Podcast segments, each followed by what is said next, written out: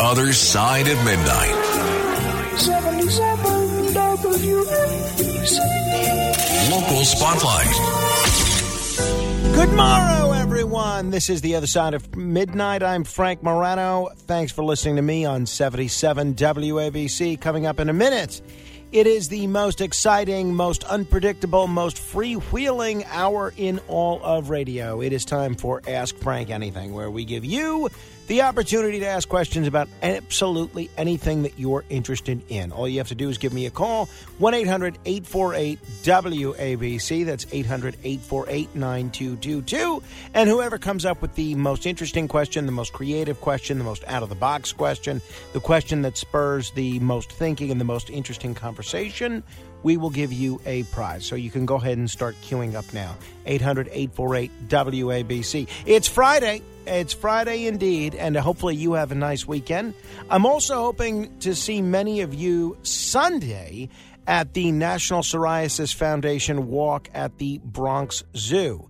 If you have not yet done so and would like to walk, uh, please consider registering as part of my team, the Frankfurters. I am. Uh, I have a link to this up on my Facebook page. You can register on there, and if you want, you can also just uh, make a contribution to my team, either to me or one of the other walkers on my team. It's going to be a lot of fun, and it includes free admission to the zoo. It's a great place. You can go for a nice little brunch, maybe on Arthur Avenue in the Bronx afterwards, and uh, it's fun. And psoriasis is a uh, terrible ailment that a lot of us suffer from. It's an autoimmune disease. It is the actually actually the most common autoimmune disease in the entire country. And the thinking is is that uh, if we could find a cure for psoriasis, that it will produce all sorts of other cures for a lot of other autoimmune issues that people are contending with. So I hope to see a lot of you out there at the Bronx Zoo this Sunday morning. Again, uh, look on my Facebook page, facebook.com slash Morano fan. That is facebook.com slash M O R A N O fan. If you're not on Facebook for whatever reason and would still like to contribute, you can email me, frank.morano at wabcradio.com. All right, your questions in just a moment. Marlena Shivo will be here a little bit later. We also have denunciations to get to and a whole lot of other terrific content. This is The Other Side of Midnight. I'm Frank Morano. Beam me up. To be continued. The Other Side of Midnight. 77 WABC. Local Spotlight. Good morrow, everyone. This is The Other Side of Midnight on 77 WABC. I'm Frank Morano. Well, yes, Virginia, there is a Central Jersey. I have to tell you, I have never understood how worked up people get about the question of Central Jersey. Uh, you listen to people from South Jersey, you listen to people from North Jersey, and so many of them love to say that there's no Central Jersey, there's no Central Jersey. All right, okay, what do you care? Clearly, if you live in the middle of the state, that's Central Jersey, but for some reason, that's a controversial opinion. Well, no longer. There is a new bill that would require New Jersey to define the geography of its much spoofed midsection and promote tourism there.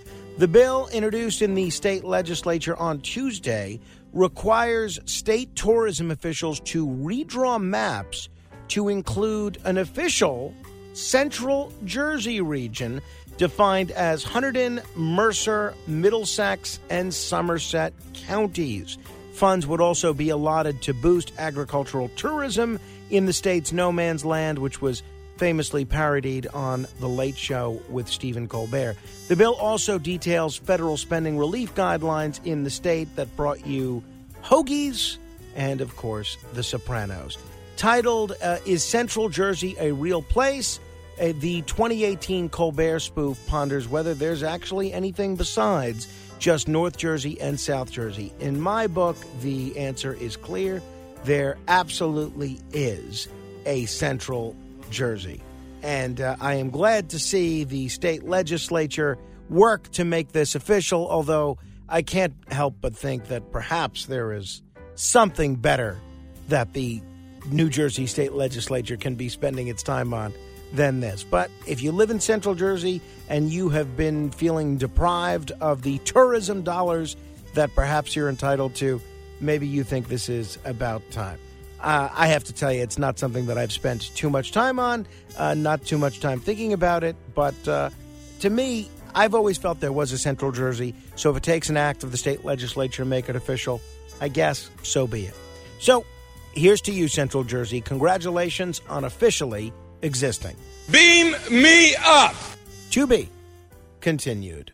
The other side of midnight. 77 WABC. Local spotlight. One of my favorite things to do around Manhattan is walk around, and something that is usually quite a blight on Manhattan when I'm doing my walking around. Yesterday turned out to be a bit of a blessing, but it did cause me to notice it even more, and that's the issue of scaffolding. Have you noticed the construction scaffolding, which seems to be everywhere, all over Manhattan? It seems like it used to be something that was up maybe for a couple of weeks or a couple of months. Now, I feel like I see more and more buildings that just leave it up in perpetuity. And the reason I said it was a blessing yesterday is because it was raining and I didn't have an umbrella. And the thing is, in Manhattan, if you walk along the sidewalk, depending on what neighborhood you're walking in, if you find the right stretch of buildings, you don't even need an umbrella because you just stay under the scaffolding and you remain dry. That being said, most of the time when it's not raining, this scaffolding is an eyesore and it's not serving really any purpose. There were a lot of city records analyzed by both the New York Post and the New York Times, and they found that some structures have had scaffolding in place for, you ready for this? More than a decade. In Harlem, scaffolding has covered part of 409 Edgecombe Avenue since 2006 at 360 Central Park West on the Upper West Side. It's been there since 2008. The building owners claim it's only been there for six years. That's not true. Even the Department of Buildings Broadway office has its own scaffolding issue with part of the building covered since 2008. So, why does this happen?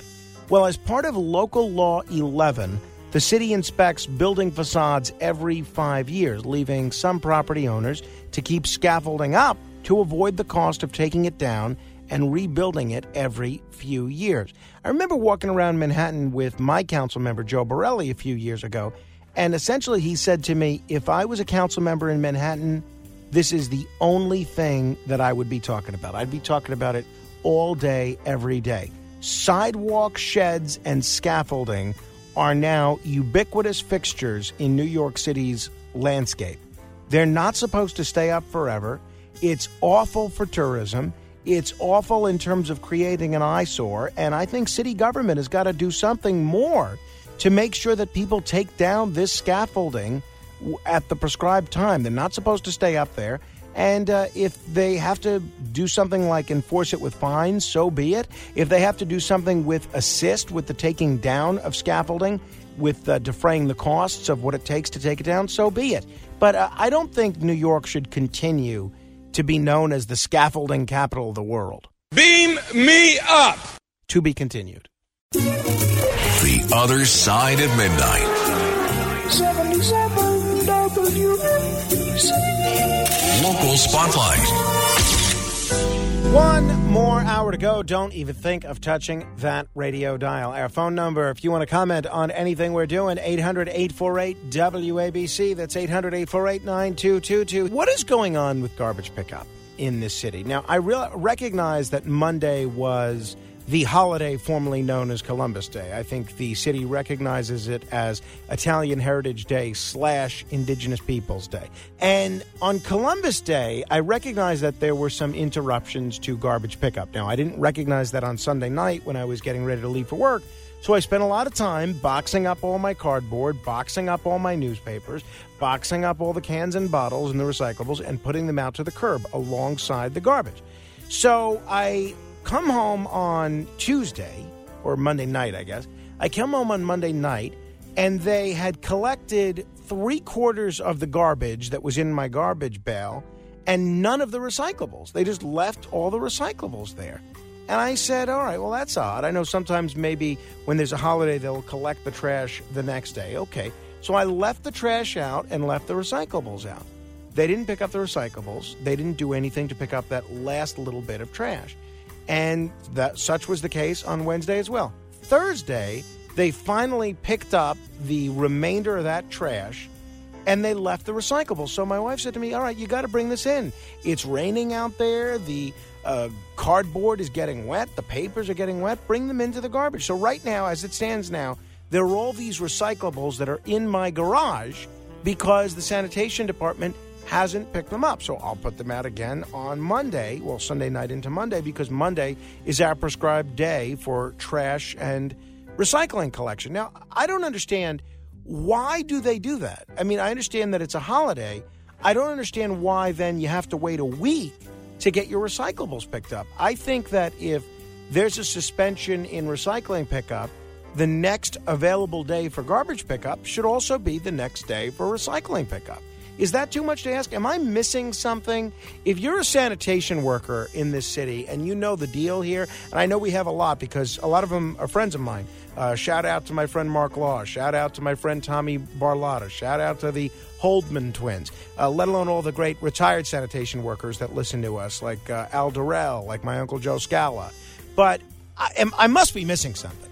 If I am, Send me an SMS text message, 816 8 Morano. That's 816 8 Morano. I, uh, I just don't get it. Why would they not move recycling pickup to the next day that the garbage is picked up? Help me out here.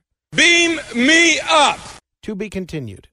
This is Greg Kelly for Priority Gold. What does it mean to be America's precious metals dealer? It means that you're in touch with the hearts and minds of those who love this country, value our freedom, and want to protect the future. Priority Gold is that precious metals dealer. They've helped thousands of Americans back their retirement with solid gold and silver. Call Priority Gold at 888-506-6439. Receive free shipping, free storage, a free investment guide, and one of the best purchase experiences in the industry. Call now or go to prioritygold.com.